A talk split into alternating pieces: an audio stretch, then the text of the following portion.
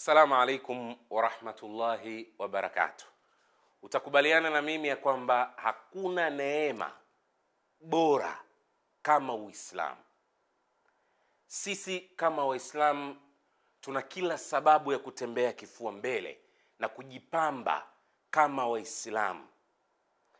Leo nikukaribishe ndugu yangu Muislamu, uungane nami kwenye Nchakali podcast nikiwa na Sheikh Shamsi Elmi tukizungumza kuhusiana na haiba ya Muislamu, miongoni mwa vipindi vizuri mno.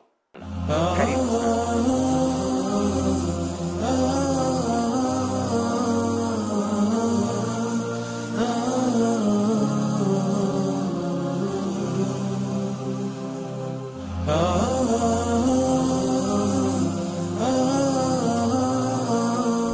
Assalamu alaikum warahmatullahi wabarakatuh. Uh, karibu sana katika Nchakali podcast, wewe mtazamaji unayetufuatilia na yeyote ambaye anatusikiliza. Hii ni Nchakali podcast, mimi ni Rajab Msami na kukaribisha tena, ikiwa ni siku nyingine tunakutana kwenye Nchakali podcast, na leo tutakuwa na mgeni kama ilivyokuwa ada. Meza hii huwa siwezi kukaa peke yangu kwa kuwa ni Nchakali hii. Kwa hiyo tunakuwa na mgeni ambaye tunajumuika naye mezani kwa ajili ya kuzungumza mambo kadha wa kadha yanayohusiana na dini yetu adhim ya Uislamu, na kama ilivyokuwa ada ya siku nyingine zote tunakuwa na wageni wetu. Leo pia tunaye mgeni wetu, tuko na Sheikh Shams Ilmi ndiye uh, mgeni wetu kwa siku ya leo, na tuna mengi tu ambayo tutazungumza naye kupitia hapa katika meza hii ya Nchakali podcast. Lakini kwanza kabisa uh, nikukaribishe Sheikh Shams uweze kuwasalimia wasikilizaji na watazamaji wanaofuatilia podcast yetu hii ya ncha kali Karibu sana jazakumllah kher khair uh, Rajab. E, nashukuru sana kuwepo katika e, kipindi hichi cha ncha kali au podcast hii ya Nchakali, Naam, karibu sana. na niwasalimie tu e, wasikilizaji wetu na watazamaji wote, salamu alaikum warahmatullahi wabarakatuh. Kwa niaba yao waalaikum ssalam warahmatullahi wabarakatu Uh, mtazamaji na msikilizaji unayetusikiliza leo katika Nchakali podcast nikiwa na Sheikh Shams Elmi kama ambavyo amejitambulisha na kutusalimia. Leo tutazungumza hapa kuhusiana na miongoni mwa mambo muhimu sana sana sana kwa kila Muislamu, na utathibitisha hiki ninachokizungumza kadri utakavyoendelea kuyafuatilia mazungumzo yangu na Sheikh Shams hapa. Lakini kiujumla, leo tutazungumza kuhusiana na haiba ya Muislamu, haiba ya Muislamu. Nikukaribishe sana na nikutake uwe na umakini mkubwa sana katika kutufuatilia ili kuhakikisha unafaidika na kile ambacho tutakizungumza hapa na Sheikh Shams Elmi. Shekhe, tunakwenda kuzungumza kuhusiana na haiba ya Muislamu. Ukiangalia hii sentensi ndogo uh, wengi kati ya wanaotusikiliza wanaweza kuwa wanafahamu neno hili haiba kwa namna ambavyo wanafahamu, labda kwa faida, haiba ya Muislamu. Tuanze na neno lenyewe haiba, tunamaanisha nini tukisema haiba, au neno hili lina maana gani? Naam, e, bismillahi rahmani rahim.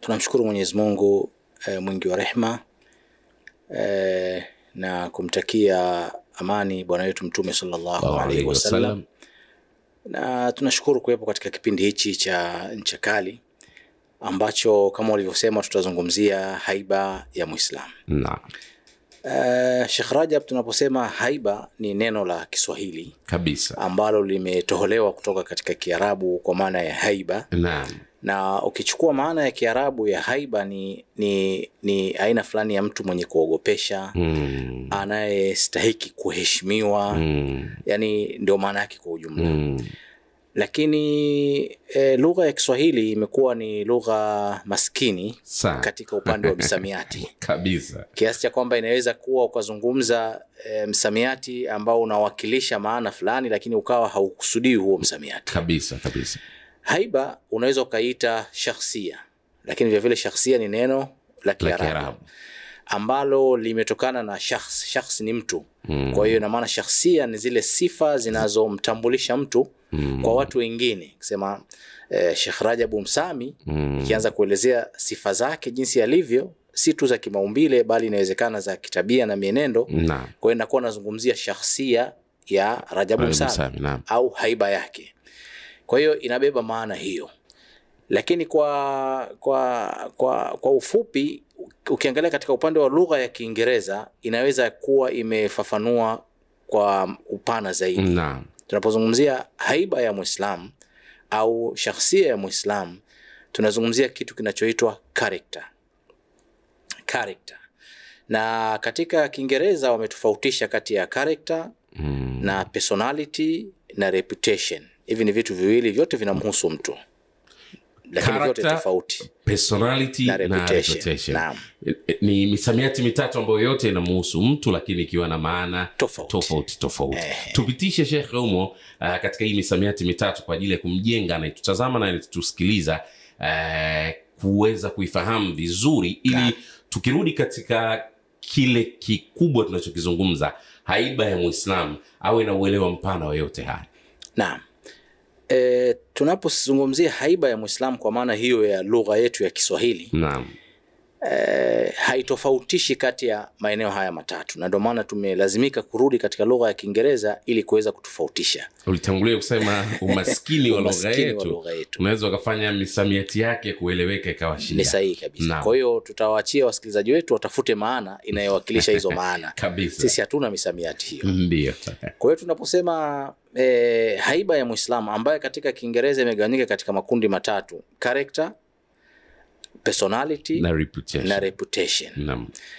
E, personality ambayo mara nyingi sana watu ndo wanaitafsiri kwamba ni shakhsia Mm. kwa sababu Kiingereza ni person, Mm. Kiarabu ni shakhs. Naam. Kwa hiyo imekuwa kama vile imetafsiriwa personality ndio shakhsia. shakhsia. Naam. Lakini maana ya personality ni, ni, ni zile sifa ambazo mtu anapenda kudhihirika nazo. Mm. Yaani Sheikh Rajab, wewe unapokuwa unatoka nyumbani kuja studio kwenda sehemu yote, no. kuna nguo ambazo utavaa, utajiangalia kwenye kioo, Mm. ile njia ya uvaaji wako, unavyozungumza, eh, njia ya uzungumzaji wako, unavyotembea, unavyotabasamu, unav... hii kila mtu anapenda adhihirike katika madhari fulani. Hii inaitwa personality. Ni ile ni ile picha ya nje ambayo mtu angependa watu wamwone kwayo, Mm. wamfahamu kwayo. Reputation ambayo kwa maana nyingine tunasema labda ni, ni, ni kweli tunazungumzia kwamba ni sifa au ufa, watu wanavyomfahamu mtu. Na. reputation ni watu wanakufahamu vipi wewe? Sio wewe mwanzo kwenye kwenye personality na. ni wewe unavyotaka unavyotaka watu wakufahamu. Lakini reputation ni namna ambavyo watu, kwa maana kwa maana watu wakiulizwa kuhusu samani nitakuwa natoa mfano kwa Rajabu. Msami. Sawa. Rajabu Msami wata, wataanza kumwelezea. Saa unaweza kuelezea vitu ambavyo wewe utashtuka hey, lakini hiyo kabisa. ndio reputation ambayo imefika kwa watu. Kwa watu.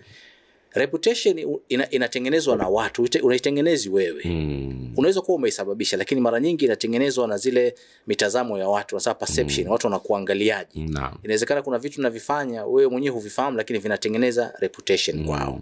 Mfano mdogo ni kwamba wanasiasa mathalan mwanasiasa mara nyingi sana anatafuta reputation. Kwa sababu reputation ndio inamsaidia katika kazi yake. kazi yake wasanii wanatafuta reputation. Kwa sababu mwisho wa siku wanatakiwa awe na wafuasi wengi. Na.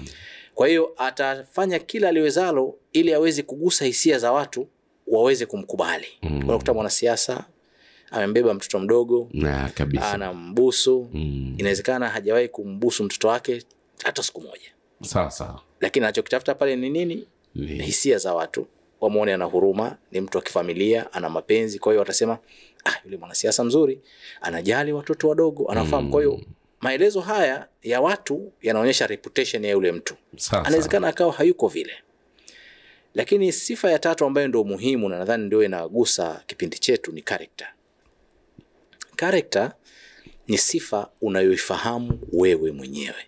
Uhalisia wako. Uhalisia wako wewe rajabu msami mimi shams elmi ni nani? Mm. nikifika chumbani kwangu nikilala kitandani kwangu nikikaa peke yangu najifahamu. Hakuna mtu anaweza kunidanganya Mm. na character inatengenezwa na mtu mwenyewe. Haitengenezwi na watu wa nje. Watu wanaweza kwa kusifia kutokana na reputation yako una huruma una mapenzi kwa watoto. Wanaweza kukusifia kutokana na personality yako una tabasamu muda wote una mtanashati unavaa vizuri unasalimiana na watu. Mm. lakini mwisho wa siku wewe mwenyewe utakavyokuja kukaa nyumbani unajifahamu ulivyo. Hii ndio character. Na hii ndio haiba ambayo leo tunatakiwa tuizungumze katika kipindi Tuizungumze hapa katika kipindi. Ume, ume, umeelezea vizuri sana Shams uh, character hiyo haiba. Umenikumbusha uh, kuna mahali nilihudhuria semina ya ndoa. Yeah kuna mtu akawa anajaribu kufikirisha watu akasema unatakiwa ujitathmini kwamba kwa sababu uhalisia na ukweli wako wewe mwenyewe unaufahamu. Hmm. kwa unatakiwa ujitathmini kama wewe ungekuwa binti Hmm. wakati unakwenda kuposa hmm. unatakiwa ujitathmini kama wewe ungekuwa yule binti Mm. ungekubali kuolewa na mtu kama wewe. Sahihi kabisa. Kwa hiyo sasa hapa ndi- ndio tunapata uh, maana halisi ya, ya, ya haiba ambayo tunaizungumzia hapa. Tukisema haiba ya muislamu. Kwa hiyo ndio ule uhalisia wake yeye. Mtu mmoja mmoja. Uhalisia wako kama muislamu. Sawa sawa. Hapo kabla hatujaenda mbali sana Sheikh Shams kuna jambo nataka ni, ni, niliulize alafu tutaendelea na mazungumzo yetu. Kuhusiana na hii haiba ya mwislamu hii asili yake ikoje? Hii inajengwa iko kwa asili kama ambavyo mtu anakuwa au inakuwaje swali zuri sana Sheikh rajab. Haiba ya muislam au tu, tuseme haiba ya mwanadamu kabla tulisema haiba ya muislam. Na mwanadamu ni kiumbe ambacho ambaye amekirimiwa na mwenyezi mungu subhanahu wa taala. Na mwenyezi mungu amemuumba amemjalia nafsi na akasema kwenye, kwenye quran walaqad karamna bani adam. Hakika tumemkirimu mwanadamu. Hamalnahum fi lbari walbahri wafadalnahum ala kathirin mimma khalaqna na. Tumembeba bara, bara na baharini na. tumemfadhilisha kuliko viumbe vyote tulivyoviumba mwenyezi mungu anasema amemfadhilisha mwanadamu. Kila mwanadamu amefadhilishwa na allah subhanahu wataala ana hishma Naam. ndani ya nafsi yake. Na mwenyezi mungu ameiweka ndani ya nafsi ya mwanadamu ubinadamu. Yani E, naposema ubinadamu manake zile hisia za kujitambua kwamba yeye ni binadamu na kutambua ubinadamu wa watu wengine. Mm. kwa hiyo mwenyezi mungu ameijalia ndani ya nafsi ya mtu. Ndio maana hata kwenye Qur'an Mwenyezi Mungu anasema kad aflaha man zakaha. hakika amefaulu yule atakayeitakasa nafsi yake mm. wakad khaba man dassaha, na atakuwa amekula hasara yule atakayeikanyaga. Na Mtume sallallahu alaihi wasallam anasema katika hadithi, kullu mauludin yuladu ala alfitra, kila mtoto anazaliwa katika dini ya maumbile. Mtoto yote, hajazungumziwa Muislamu hapa, Mm. mtoto yote anazaliwa katika dini ya maumbile faabawahu yuhawidanihi au yunasiranihi au yumajisani, wazazi wake wawili ndio anamfanya anakuwa mnasara Mm. anakuwa majusi anakuwa myahudi. Kwa maana sio kwa maana ya dini kwa maana ya tabia za watu hawa. Kwa hiyo mtoto anapozaliwa anazaliwa na dini ya kimaumbile ambaye allah ameitia ndani ya nafsi yake. Isipokuwa malezi na mazingira ndio yanambadilisha yule mtoto kumtoa katika ile hali. Sasa tukirudi katika muislam tukiacha na binadamu wote kwa ujumla Mm. tukirudi katika waislamu. E, mtume sallallahu alaihi wasallam. ametumwa duniani kwa ujumbe muhimu naye mwenyewe ameuzungumzia. Amesema eh, innama buithtu liutammima makarima alakhlaq. anayejua lugha ya kiarabu anafahamu maana ya innama. Maanake ni kitu ambacho kinavua kazi zingine. Sasa sikutumwa isipokuwa kwa kazi hii hapa. Yani ni hicho tu. Hicho tu. Kipi hicho? Kutimiza maadili yaliyokuwa mazuri. Kumjenga mwanadamu kumjenga muislamu no. kuwa na haiba nzuri ndio maana ya maneno haya ya mtume sallallahu alaihi wasallam. Kwa kazi ya mtume sallallahu alaihi wasallam aliotumwa ni kuja kumjenga muislam kuwa na haiba nzuri. Hiyo ndo kazi ya msingi. Ibada zote zingine kuswali sijui na nini zote zina, zi, ni, ni nyenzo za kutufikisha katika hilo lengo ambalo mtume sallallahu alaihi wasallam ametumwa kwalo naam. Hilo ndilo kubwa ambao mtume sallallahu alaihi wasallam ametumwa kwa Naam, naam. shekhe wakati unazungumza hilo lengo kuu ambalo mtume sallallahu alaihi wasallam ame, ametumwa kwalo umejaribu kunifikirisha sana sana kwa sababu nime- jamii ya kiislamu. Nimetazama waislamu muislam mmoja mmoja. Yaani kama sote kama waislamu kila mmoja kwa nafasi yake angesimama na hiki ambacho mtume muhammad sallallahu alehi wasallam ametumwa ametumwa basi duniani ingekuwa sehemu salama na.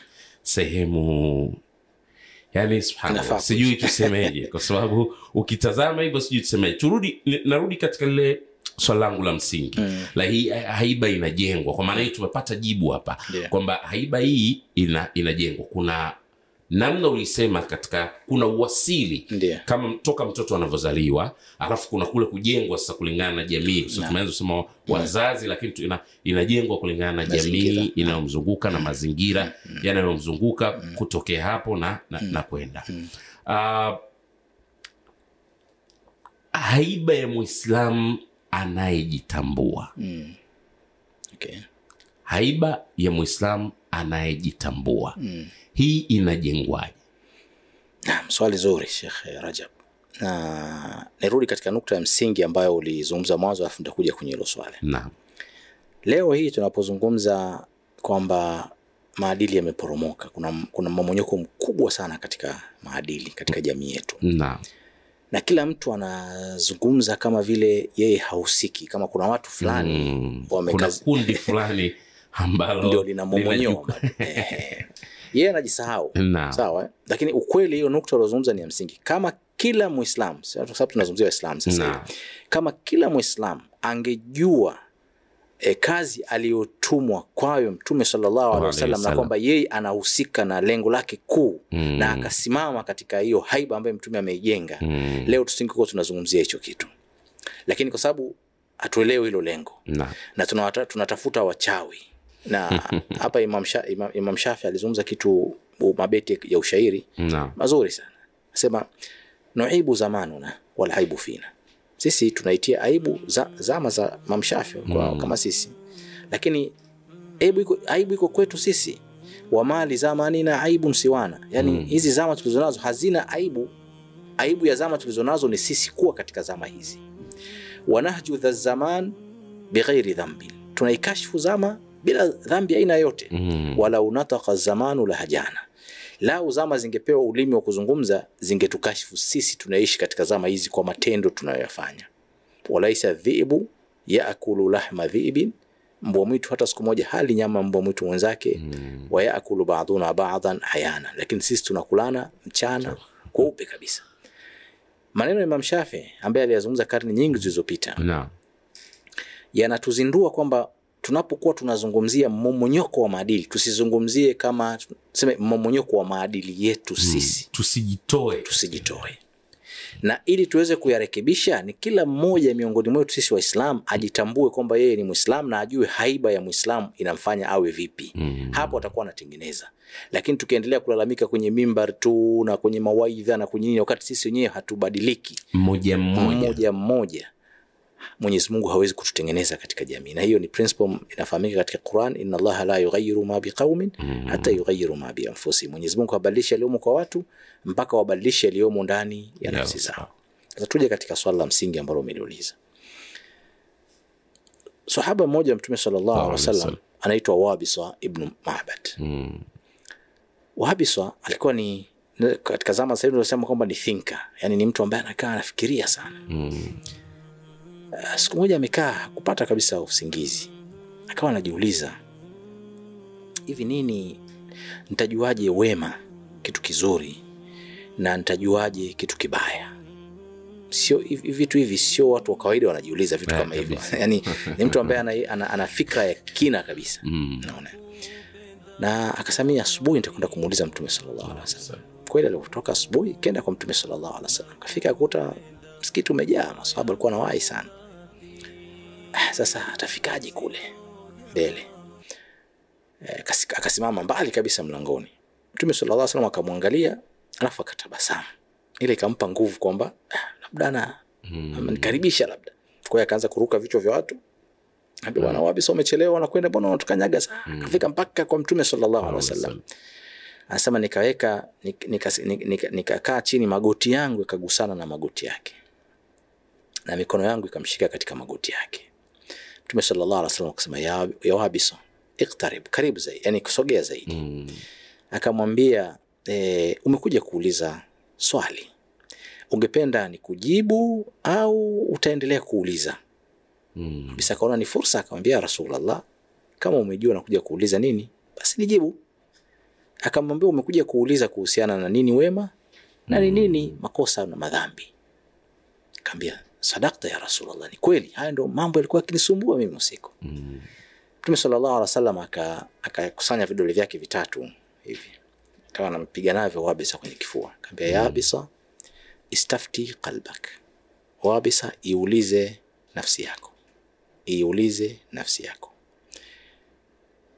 Albir mambo mema ni yale ambayo ukiyafanya yani nafsi yako inafurahi na inakuwa mutmain imetulizana walithm na ubaya ambao unaulizia mahaka fi sadrik ni yale mambo ambayo yana ukakasi katika nafsi yako unapoyafanya wa khufita an yatali alaihi nnas na ukaogopa kwamba watu wasijue Mm. yale ambayo umeyafanya wa in aftaka nnas waaftauk hata kama watu watakupa fatwa za kuhalalisha Mm. lakini uelewe fatwa iko katika nafsi yako hadithi hii ya mtume sallallahu alaihi wasallam. akimjibu sahaba wabisa ni miongoni mwa hadithi muhimu zinazojenga karakta haiba ya Muislamu ambayo tunaizungumzia leo kabisa kabisa jiulize nafsi yako yani usitafute fatwa kwa mashehe Mm. kwa sababu tayari allah alivyoiumba nafsi yako nafsi ya mwanadamu nafsi ya Muislamu inajua kitu kibaya inajua kitu kizuri na, na, na kwa bahati nzuri i, hata kwa wanyama mm. shekhe rajab hili jambo lipo. Mfano. Mfano tunafuga sisi tuna, tunaishi na paka majumbani. Mm. sengine mnapokuwa mnakula chakula ukachukua nyama ukamwekea paka atakula pale pale. Lakini usipompa mathalan ukatoka kidogo ukarudi akapanda juu ya meza akachukua ataila pale pale? Hawezi lazima lazima atakimbia kichochoroni kabisa akalie sehemu ambayo wewe huwezi kumwona. hicho kitu kilichomfanya ni nini? Istafti iulize nafsi yako. Kitu kinacho- kinachoitwa dhamir kitu ambacho kinaitwa conscious. Mm. kwa kiingereza kwa, kwa, kwa kiswahili sijui kama kina, dhamir. Sawa. We huna dhamira huna dhamiri bana. Kile kitu ambacho kiko ndani ambacho mwenyezi mungu amekitengeneza kama kama alert system au security system ya kitu kibaya kinapokuwa kimefanyika inatoa alam fulani ambayo inakunyima raha Mm. inakunyima usingizi inakufanya uwaze ufikirie kwa nini nimeamua kufanya kitu kama hichi hichi kitu kila mwanadamu amewekewa na kwa mwislam sio tu amewekewa kimekuwa stimulated kimewashwa Mm. yani kimewashwa kutokana na mafunzo ya dini kwa hiyo anapofanya jambo lolote baya anakosa raha ili imrudishe kwa mwenyezi mungu aweze kutubia na asirudie tena kufanya. Sasa hichi kitu kina- kinachoitwa dhamir ndicho kitu cha kwanza ambacho kinatengeneza haiba ya Muislamu, na hichi kitu kipo kibaumbile kinatakiwa kinyoshelezewe maji ili kikue kistawi. lakini kisiponyoshelezewa maji kikakandamizwa kikaminywa Mm. wa siku kinakufa. Kunyoshezewa maji maanaake ni kupata mawaidha kusikiliza maneno mazuri kuhuishwa imani yako kwa mwenyezi mungu kuhudhuria darsa kwenda msikitini ile kuswali kufunga unanyosheleza dhamira yako. Lakini kukikanyaga maanake ni kuachana na ibada zote na kutosikiliza dhamiri. Unaikanyaga na unaiua. Kwa hiyo njia ya kwanza kabisa ya kuisha haiba zetu kama waislamu ni kuziachia zituonye zifanye kazi. Na pale zinapotuonya tujaribu kurudia kwa mwenyezi mungu subhanahu wataala tuzipe nafasi. Tuzipe nafasi. Naam. Sawa sawa. Uh, shekhe kadri mazungumzo yetu yanavyokwenda uh, binafsi na, nafunguka. Yani kuna kuna vitu mashallah na, vi, na vigeni. Na ni matarajio yangu makubwa pia kwa wanaotutazama na wanaotusikiliza allah atajalia hivyo na. wawe wanazidi kufunguka na ku, ku, kujifikirisha zaidi katika hivi ambavyo tunavizungumza. Na tunaendelea kukumbusha wewe unayetufuatilia ya kuwa tunazungumza kuhusiana na haiba ya muislamu. Tunazungumza kuhusiana na haiba ya muislamu. Shekhe uh, ume, ume, umetua, umetupa jambo zuri la, la, la kujijenga la kujijenga kwenye, kwenye, kwenye swala zima la, la, la haiba na ya kiislam kama muislam eh, lakini tukirudi katika jamii ambazo tunaishi kuna msemo maarufu sana uh, hata watu vijana mara nyingi wanaotumia nifanyie uislamu nifanyie uislamu kidogo. yaani kwa maana Uislamu mm. ni dini ambayo sifa yake iko wazi. Yaani kuna vitu ukivifanya unakaa si katika uislamu. Lakini masikitiko yangu makubwa narudi kama nilivyotangulia kusema mwanzo kwamba tukiangalia kazi aliyotumwa mtume sallallahu alaihi wasallam na uhalisia wa maisha ambayo waislamu tunayo. Uhalisia wa maisha ambayo waislamu tunayaishi kwa sababu kwa mfano mdogo sana hatuna takwimu halisia. Lakini tunaishi katika jamii hizi hizi. Hilo la kwanza ni eneo ambalo tunaweza tuka- tukajionea. Lakini pia kwa eneo dogo pia la kitafiti unaweza ukafanya tafiti ndogo tu tunaweza kuangalia matukio mengi yanaripotiwa tunaona tunasikia. Ukiangalia dini una, yani una, unapata kitu kinakuumiza kusikia. Tukio kama hili anaweza akalifanya muislamu naam. Unadhani wapi tunateleza? Naam. Ndugu Rajabu, hilo ni swala zito na gumu, na kama tutakuwa tume, tumepata jawabu lake tutakuwa tumefikia nusu ya kulitatua hilo tatizo. Wapi, mchungu. Wapi tunateleza? naam Ni kweli hali ya jamii yetu, ukiangalia matukio ambayo yanaripotiwa, unaweza usiamini kwamba unaishi katika zama gani, na. na hii ni dalili kusema kweli ya sisi kama Waislamu kuwa na dhima na masuulia makubwa kabisa ambayo tutakuja kuulizwa na Mwenyezi Mungu Subhanahu wa Ta'ala siku ya Kiyama, kwa sababu sisi ni umma bora. Mm. tumesifiwa na Mwenyezi Mungu, kuntum khaira ummatin. naam Taban waliosifiwa ni maswahaba, sisi tunajinasibisha nao kwa sababu tunaingia katika tunaingia katika umma bora. E, e, na tulitakiwa sisi tuwe ni mfano kwa mataifa mengine Mm. kwa kuonyesha ubora wa dini yetu ya Kiislamu na umma wetu, na nikitoa mfano wa kuonyesha jinsi gani ambavyo ile generation ya kwanza kabisa ya Mtume sallallahu alaihi wasallam ilifahamu message aliyokuja naye Mtume sallallahu alaihi wasallam, unaweza ukapata picha kisa cha cha, cha Jaafar ibn Abi Talib ndugu ya, ndu, ndugu ya mtoto wa ami ya Mtume sallallahu alaihi Alaihi wasallam. wasallam. Tunafahamu baada ya mateso mengi kutokea katika mji wa Makka, Mtume aliamrisha baadhi ya masahaba zake wahame waende Ethiopia. Mm. Walikwenda Ethiopia na wakapokelewa na mfalme Najashi jashi ambaye alikuwa ni mwadilifu, Naam.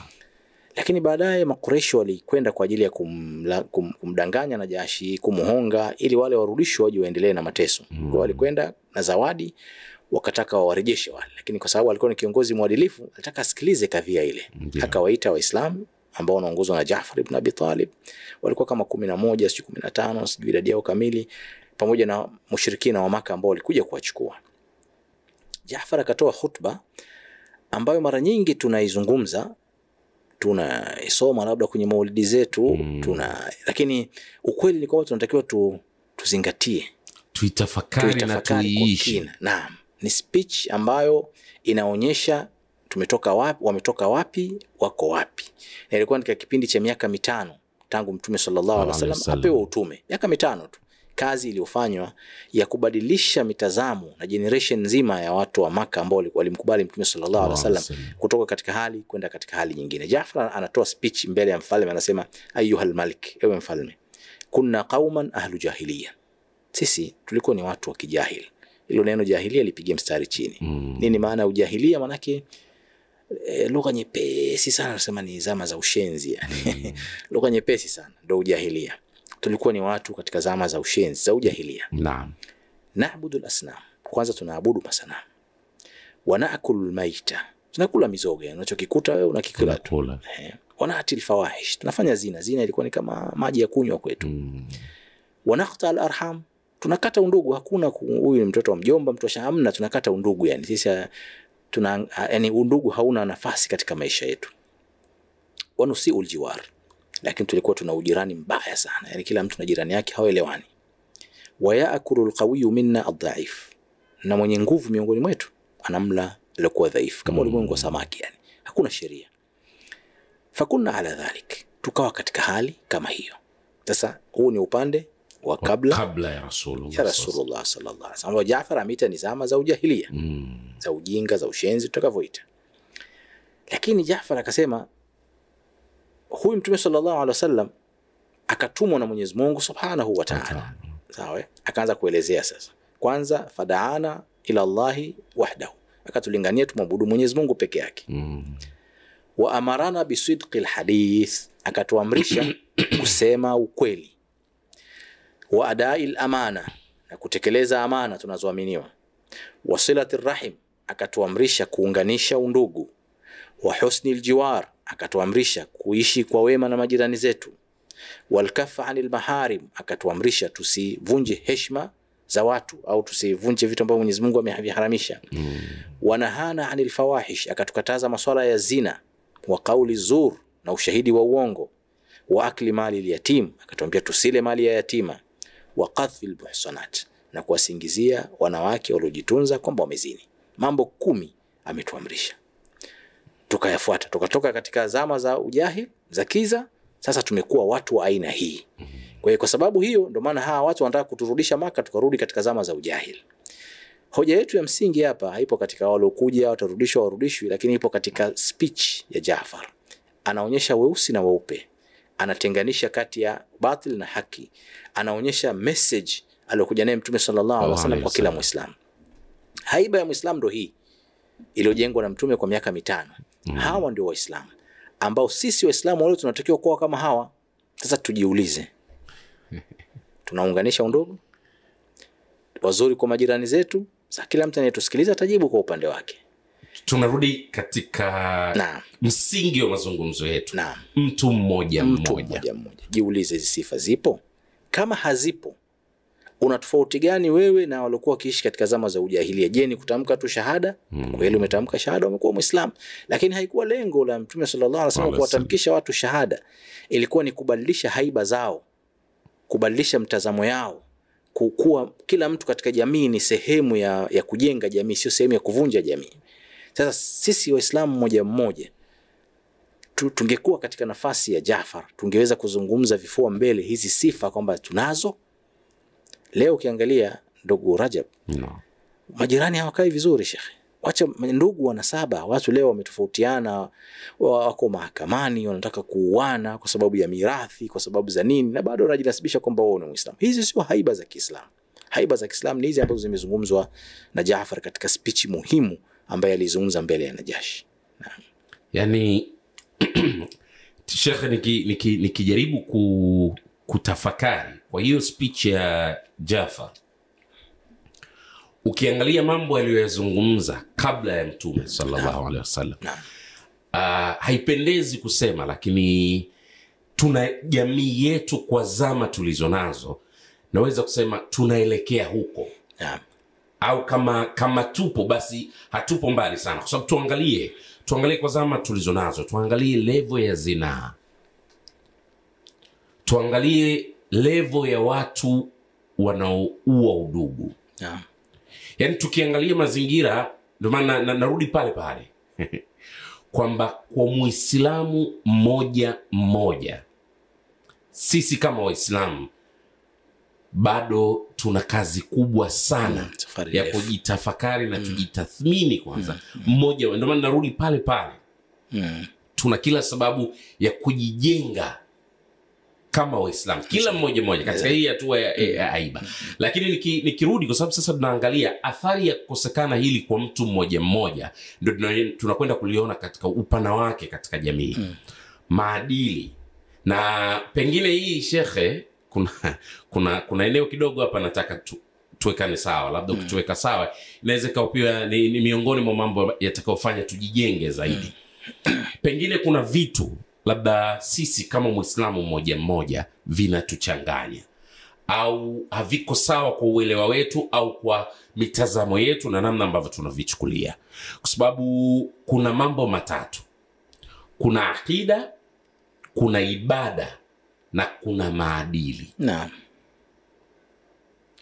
sasa labda uh, kwa mwislamu mmoja mmoja kila mtu mmoja mmoja kuna namna ambavyo mtu anaweza akakipa uzito kimoja kuliko kingine Mm. au akavilinganisha au akakipa thamani yani akavichanganya changanya kwa sababu katika jamii zetu wapo waislamu ambao ni wazuri katika ibada Naam. ni wazuri mashallah katika ibada kwa namna ambavyo wana, wanaonekana na kwa namna ambavyo tunaweza kuwaona kwa kadri ya allah anavyotujalia kuwaona Mm. lakini hiyo sasa ya usiku chumbani kwako. Ukiwa kitandani. Eh, kuna yale ambayo unayafahamu. Ambayo sasa ndo wakati mwingine kwa bahati mbaya unakuta yamedhihirika. Yeah. ndo yale tunabaki tumeshika mdomo. Huyu anaweza akafanya hili. Hili linaweza pengine ni zao la kuwa na mkanganyiko wa haya mambo matatu. Hebu shekh nikukaribishe tuweze kutumia platform hii ya nchakali kuweza ku, kunufaisha umma katika hili katika hizi istilahi tatu khair. Hizo istilahi tatu ambazo wamezizungumza zimefundishwa na Mtume sallallahu alaihi wasallam. bahati nzuri zimefundishwa na Jibril alayhi salam kwa Waislamu mbele ya Mtume sallallahu alaihi wasallam. Hadithi maarufu ambayo inaitwa hadithi Jibril. Naam. Eh, anazungumzia ni Umar ibn. Anasema bainama nahnu julus, wakati tukiwa tumekaa na Mtume sallallahu alaihi wasallam, akatutokezea mtu eh, amevaa nguo nyeupe sana, nywele zake nyeusi sana, haonyeshi athari ya safari na hakuna miongoni mwetu anayemfahamu. Mm. Yani umeona taarifu hii definition, mtu mgeni lakini sio msafiri, maanake hakuja mchafu na vumbi vumbi, wakati anasafiri na mangamia. Akaja moja kwa moja aka, akaenda kwa Mtume sallallahu alaihi wasallam, akapiga magoti mpaka magoti yake akagusana na magoti ya Mtume, kama hadithi ya mwanzo ya Wabisa. Mm, mm. Akamuuliza, akamwambia ya Muhammad, ma huwa alislam? Hakumwambia, tukashangaa kwamba kwanza kamwita ya Muhammad, ataka kumwita Mtume Mm. ma huwa alislam. Mtume sallallahu alaihi wasallam akamwambia alislam wa shahadatu an la ilaha illa Allah wa iqami sala wa itai zaka, akamtajia nguzo za Kiislamu. Mm. Kwa mtu aliyeuliza ni kama anataka kufahamu, lakini tukashangaa yule mtu anamwambia sadakta, umesema kweli. Mm. Akamuuliza ma huwa al-iman, Mtume sallallahu alaihi wasallam akamtajia nguzo sita zote za iman. Akamuuliza ma huwa al-ihsan, Mtume sallallahu alaihi wasallam akamtajia nguzo ya ihsan. Kisha akamuuliza mambo ya kiama na nini na vitu kama hivyo, Mm. kisha akaondoka zake.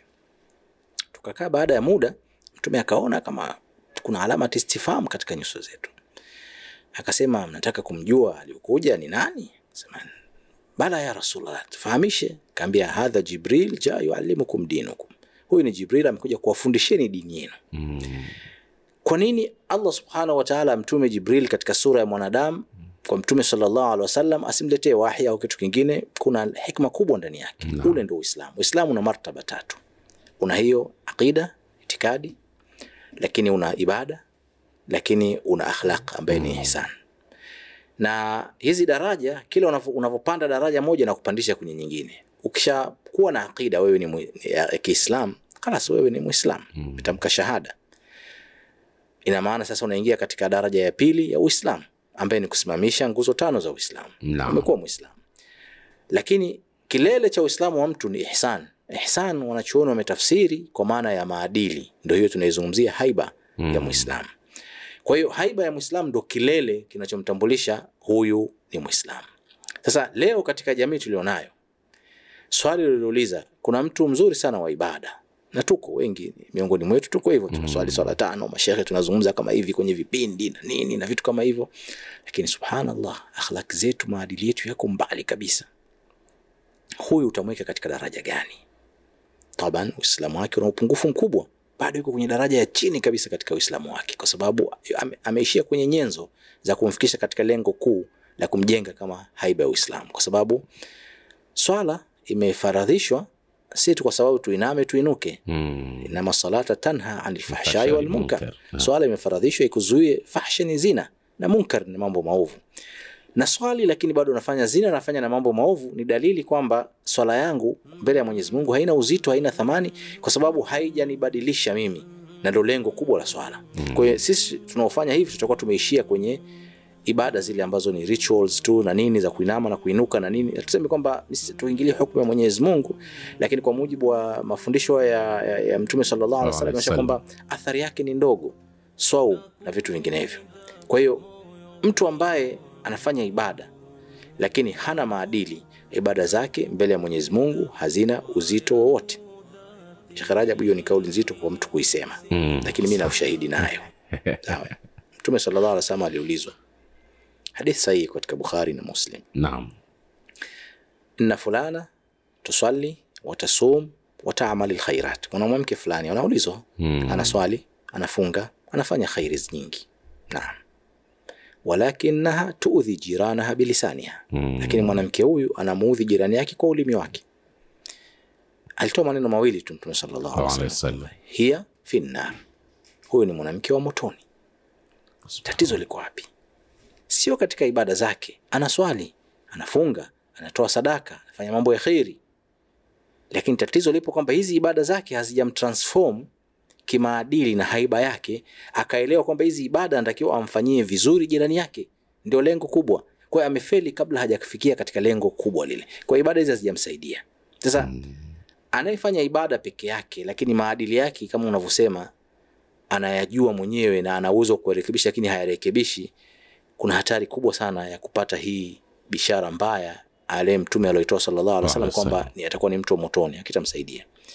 Ushahidi wa pili ni hadithi maarufu tunaisoma inaitwa hadithi almuflis mtu aliofilisiwa Mm. hadithi ndefu sitaki kuizungumza yote lakini ni mtu atakayekuja siku ya kiyama ana mema yake aliyoyafanya lakini upande wa pili amemtukana huyu amemkashifu huyu amemdhulumu huyu amemsengenya huyu amemuua huyu amempiga huyu.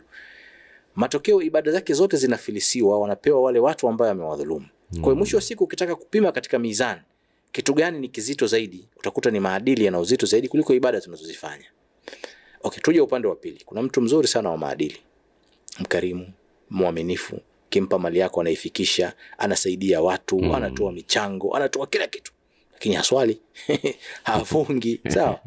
Ni sawa sawa nikija kwako kwa mtu yote nikwambia bwana nataka nikutoe jicho hili au jicho hili chagua Mm. unataka jicho gani? Jicho gani huwezi kwa mtu mwenye akili atasema yote muhimu kwangu. Siwezi kuambia hili yote ina thamani kwangu. Kwa hiyo hata swala la ibada na akhlaq huwezi kuchagua. Ni lazima vyote viwili viende sambamba ili uislamu wake ukamilike. Akida ni msingi wa mwanzo kabisa. Mm. lakini ibada zinatakiwa zitufikishe katika maadili yaliyokuwa mazuri. Ufahamu wengi wa sisi waislam sasa hivi ume, umepotea kwa kutenganisha vitu hivi viwili unakuta mtu mwislamu mzuri madhari yake ya kiislamu ndevu nini sunna mavazi na Mm. hivi ukimwone kwa Ah, muonekano mwonekano mashallah lakini hajawahi kutabasamu hata siku moja shekhe. Mm. sawa eh? Naam. suna kubwa kabisa ya mtume sallallahu alaihi wasallam ameiacha yeye amechukulia suna ya mavazi haia kumwonekano wake suna ndogo tu ya kutabasamu katika uso wa mwislamu mwenzako hana sageweza kumsalimia hata asiitikie salamu yako shekhe sawa kutokana na mtazamo waliokuwa nao sasa no. unahisi ule ufahamu finyu ambao sio tu watu wa kawaida mpaka hata wale waliosoma dini ambao wanaonekana kama viongozi wanao katika kutenganisha vitu hivi viwili Mm. kwa hiyo ni tatizo kubwa lipo katika jamii yetu Sheikh Rajab Akida, ibada Ibada na na maadili naam mimi uh, ume, ume, umemgusia huyu Mm. mtu ambaye kwa sababu wapo watu ambao na, na, na hii naiona sana kwenye, kwenye jamii. Kuna watu kuna watu katika utekelezaji wa haya tu. Yupo mtu ambaye ana, ana, ana, ni mzuri kwenye maadili.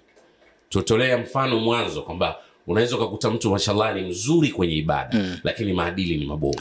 Na unakuta mtu mwingine mashallah ni mzuri kwenye maadili. Mm. eh, lakini hatekelezi ibada mm. afanye ibada. Na kuna misemo eh, yani mwingine unamkuta anasema kabisa yani Uh, mimi yani naweza kawa najifaharisha. Nimependa hapo mwisho ume, umelink na nasema ili ili tuweze ku, ku, kuonyesha kwamba mfano wako wa macho mawili. Mm. tu, utilie msisitizo hapo shekh anajifaharisha kabisa kwamba bora mimi nafanya kadha wa kadha wa kadha wa kadha. Mm. si swali. Mm. lakini sio kuna watu wanaswali lakini Wanafiki wakubwa. wanga tu.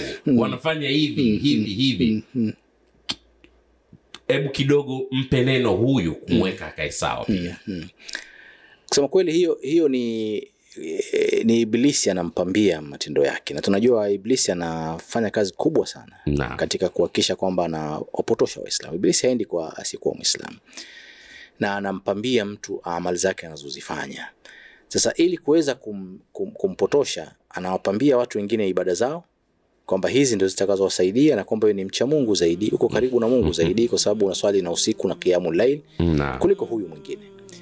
Lakini vile vile nampambia huyu ambaye anasaidia mayatima anawapa chakula ana roho ya huruma anawasaidia wanafunzi kusoma ndugu zake wote ni msaada kwake anatunza amana anakwenda kumpambia kwamba haya unayoyafanya sio yani ha, ni pepo umekwenda pepo moja kwa moja. Yani huna haja tena ya kuswali kufunga sio na nini vitu vingine wewe umeshafikia katika lengo.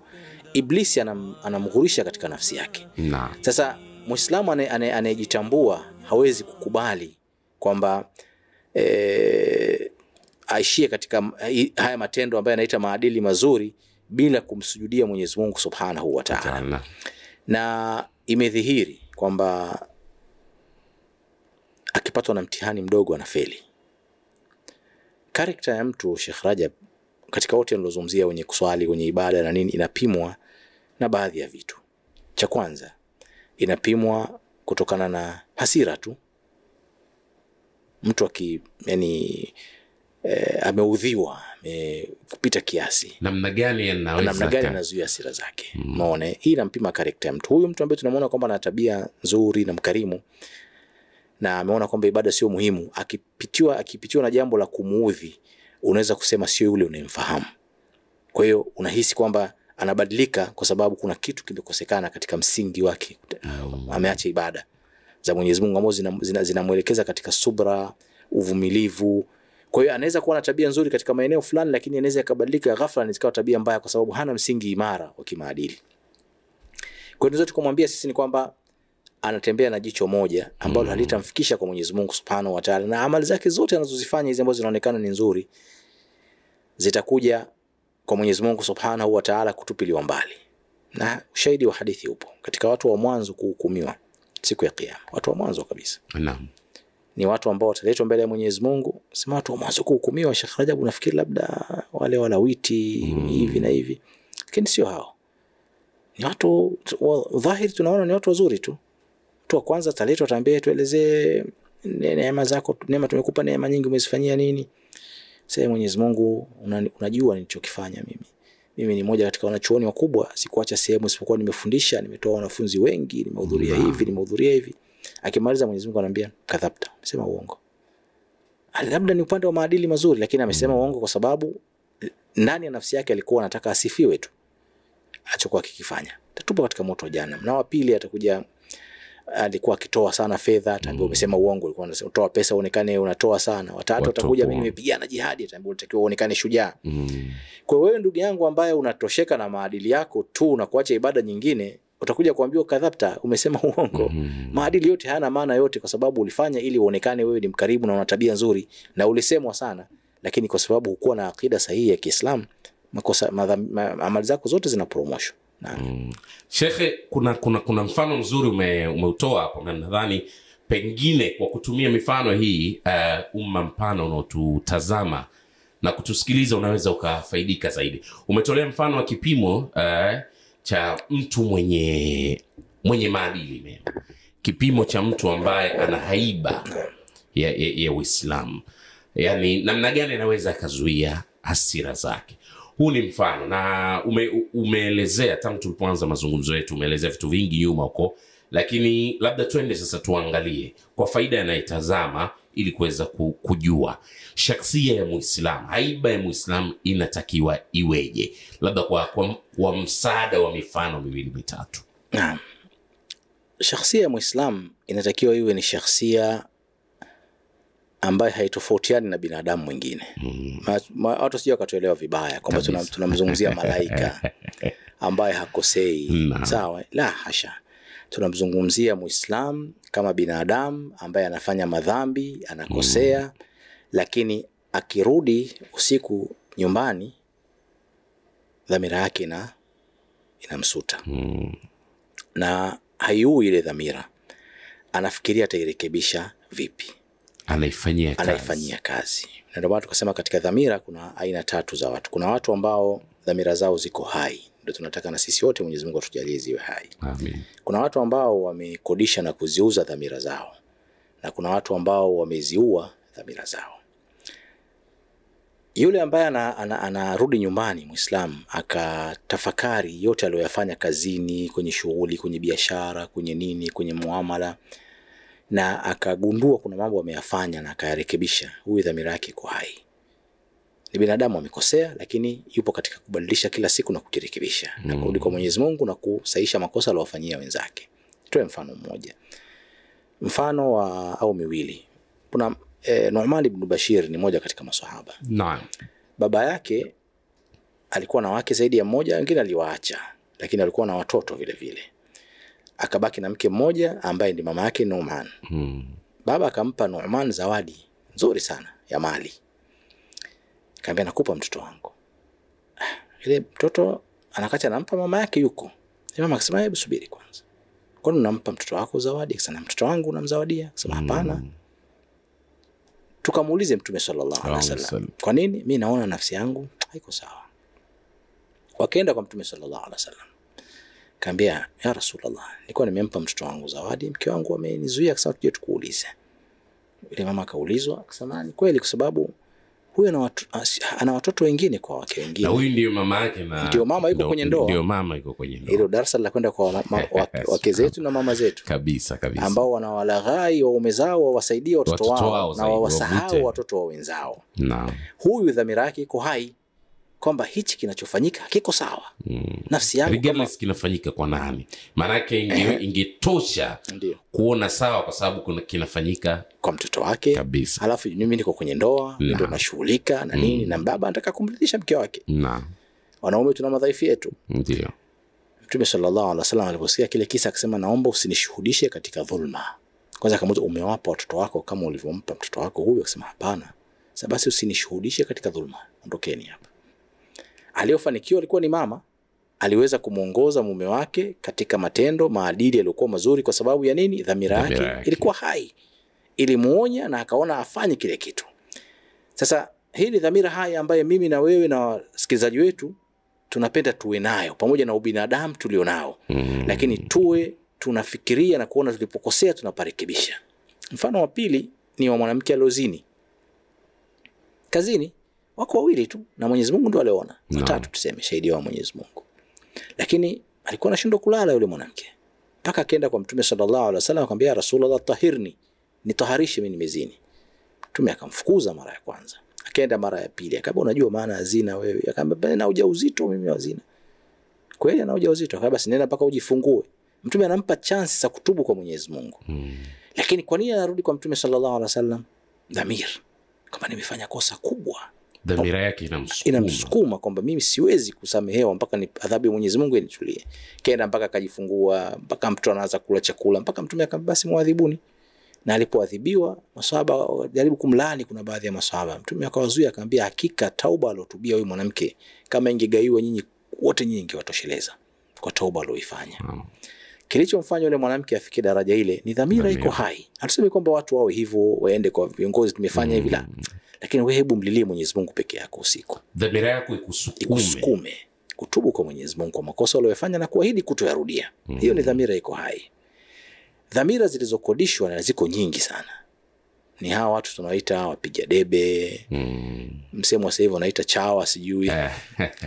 Mtu anakuwa na chawa wake, yani yeye anakusifia tu wewe, wewe anakusifia tu. Chochote wewe uko maadamu sawa kuna maslahi kwako. Mm. yuko tayari kutoka kwenye vyombo vya habari akaelezea mazuri yako akaelezea nini aka, akakupamba. akakupamba. Ndani ya nafsi yake anajua ili jitu ovu kama ili halipo. Jizi kubwa nafi zinifu. Lakini ah, ndo kazi zetu hizi. Sawa anakutetea na hivi anaweza kuzungumza vizuri anakodishwa analipo hela nyingi.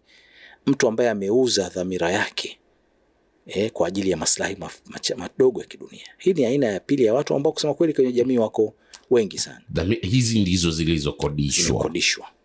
Sasa iliyouawa Mm. na hiyo ndo mbaya zaidi, ni ile ambayo unaikandamiza kila inapokuonya, unaikanyaga unaikanyaga unaikanyaga, mwisho wa siku inakuwa haitoki tena.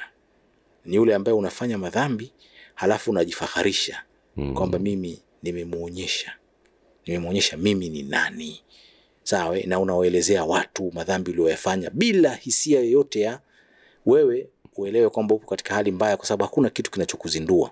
Mm. Umefika katika steji ambayo Mtume sallallahu alaihi wasallam anasema idha lam tastahi fasna bima shit, kama hutaona aibu fanya utakavyo. Kwa maana nyingine, wewe huna tofauti na mnyama.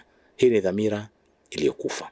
Sisi katika kipindi hichi tunajihusia nafsi zetu na kuhusia watazamaji wetu na wasikilizaji wetu, tuwe na zile dhamira zilizokuwa hai ambazo zinatukumbusha, tunakumbushika. Sisi binadamu tunakosea, tunamrudia Mwenyezi Mungu kutubu, tunawakosea ndugu zetu, tunawaomba radhi na kujirekebisha katika yale tunayofanya. Sawa sawa uh, shams kwanza ni kushukuru sana kwa sababu na- na- naendelea kukiri ya kuwa kadri tunavyoendelea na mazungumzo yetu hapa binafsi mimi mwenyewe nafaidika sana na ndicho ambacho ninakitegemea uh, kwa watazamaji wetu walio wengi kuwa nao watakuwa wanaendelea kufaidika namna ambavyo sisi tunafaidika hapa um, tunaelekea ukingoni mwa, mwa, mwa, mwa mazungumzo yetu. Tunaelekea ukingoni mwa mazungumzo yetu. Mazungumzo mazuri kabisa ambayo binafsi natamani tungeendelea lakini muda unatubana. Tumezungumza mengi sana kuhusiana na haiba ya muislamu. Kuna muislamu ambaye uh, najua umezungumza kwa mifano. Naendelea kusisitiza hili kwa, kwa faida ya yoyote anayetutazama yoyote anayetusikiliza. Na pengine kuna mwingine ndiye ameanza kutusikiliza hivi wakati tuko mwishoni mwishoni. Labda kwa faida uh, mtu anataka ajitathmini kwa sababu kwenye kujitambua hapa hapa kwenye kujitambua kwa sababu lazima uh, lengo la haya mazungumzo yetu ni yoyote anayetufuatilia aweze kujenga haiba ya mwislamu anayejitambua na katika hili lazima mtu aanze kujitafakari mm. labda kwa, me, um, kwa uchache ni, ni viashiria gani mtu anaweza akaji, akajipima au akiviona akajihisi yuko katika haiba ya uislamu au yuko katika yeye ni mwislamu anayejitambua. Ni swali zuri na gumu. Eh, Mwenyezi Mungu ametuambia katika Qur'an, bali linsana ala nafsihi basira, naam. Bali mwanadamu anaitambua nafsi yake, walau alqa maadhira, naam. Hata kama ataleta justification, yani kuhalalisha yale aliyoyafanya Mm. lakini bado atajua kwamba anahalalisha tu, ule ule msingi wa mwanzo kwamba uhalisia upo ndani ya nafsi yake. upo ndani ya nafsi Eh, yake. Hichi ni kigezo muhimu sana kwa mtu kuwa mkweli na nafsi yake. Kwa hatua ya mwanzo ni sisi tuwe wakweli na nafsi zetu. yani ishara kubwa ni mtu tu ajiangalie Naam, uhalisia wangu naujua naam, ukweli wangu naujua naam. Hiyo ni hiyo ni yani hiyo ni mlango wa kwanza kabisa wa kuanzia. Sisi wote wengine hatuwezi kujua. Mimi shekhe, siwezi kujua robo katika nafsi yako, wewe huwezi kujua, na Mwenyezi Mungu amejalia siri ndani ya nafsi zetu, hatujuani. mm. Na lau mwanadamu Mwenyezi Mungu angejalia vifua viwe kama transparent, tunaonana, watu wengi wasingekaa pamoja kabisa kabisa. Kwa sababu tungetafutana. tungetafuta, yani watu mmebeana vitu vizito, lakini Mwenyezi Mungu kwa hikma zake amefanya hivyo. naam. Amekupa fatwa ya nafsi yako ubaki nayo mwenyewe katika mambo ambayo yako mbele yako. Hiyo hatua ya mwanzo kabisa ya kujitambua wewe ni mtu wa aina gani, jiulize nafsi nafsi yako. yako. Kwamba mimi ni mtu wa aina gani, na kitakachokusukuma kukataa kile ambacho nafsi yako inakikataa, basi pale unadhihirisha Uislamu wako. Lakini ukikandamiza dhamira yako, ina maana kwamba tayari unaiua, na mwisho wa siku utakuwa huwezi tena kuamka kutoka katika ile hali. Sheikh uh, Shamsi, shukran sana. Uh, mwisho kabisa, miongoni mwa mambo ambayo nilizungumza yana binafsi yananikosesha raha ni ile mifano ya kusema kuna mambo yanafanywa unasema hili yamefanya Muislamu Yeah. lakini mashallah, kwa upande wa pili yapo pia mazuri ambayo yanafanywa na unasema huu ndio Uislamu.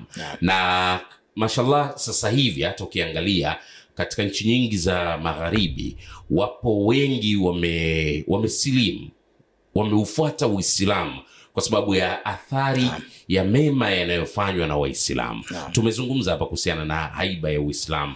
Mwishoni kabisa, tukiwa tunahitimisha kipindi, ni nikukaribishe uh, Shams uweze kuwa nasi Waislamu wanaokutazama kuhusiana na mambo maadili, kuuishi Uislamu. Karibu sana. Jazakumullahu khair.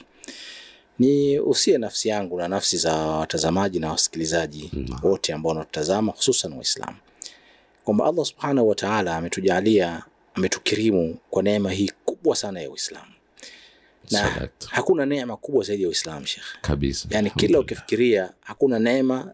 Ni wangapi ambao leo watu wanaabudu milima, wanaabudu wanyama, Kabisa. wanaabudu nini, wanafanya ibada ambazo utashangaa kama mwanadamu mwenye akili anaweza kuzifanya. Naam. Alafu kwa nini Mwenyezi Mungu akutoe wewe kutoka huko akujalie kuwa katika dini yako ya Muislamu?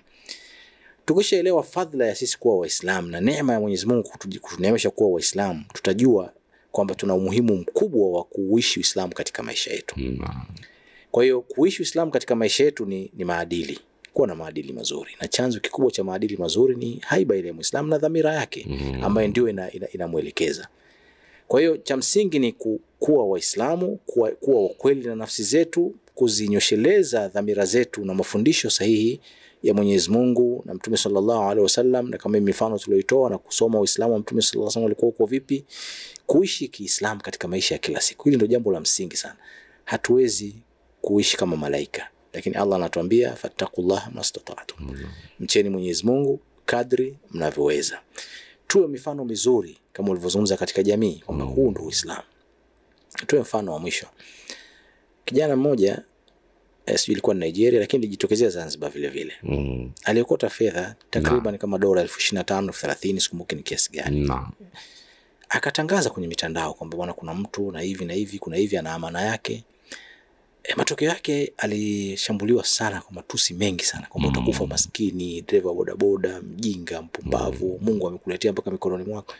Yule kijana alikuwa na dhamira iko hai kwamba si sio haki yangu. Si mali yangu, si mali yangu.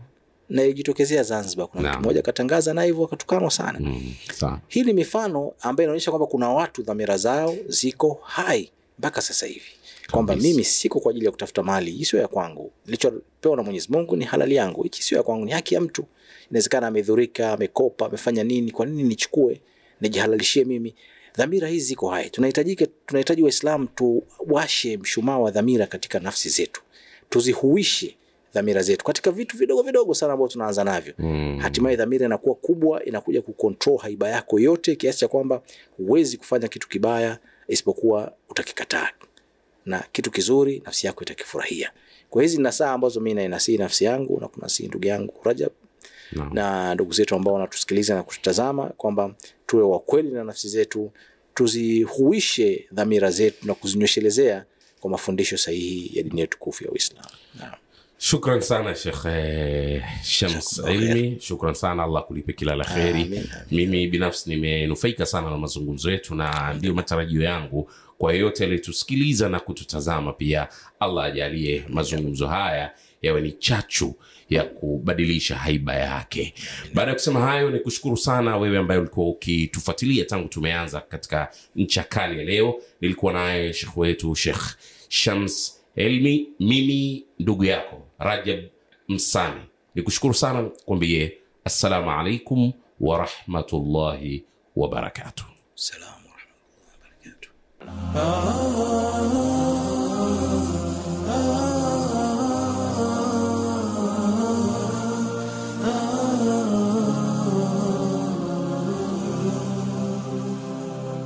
Oh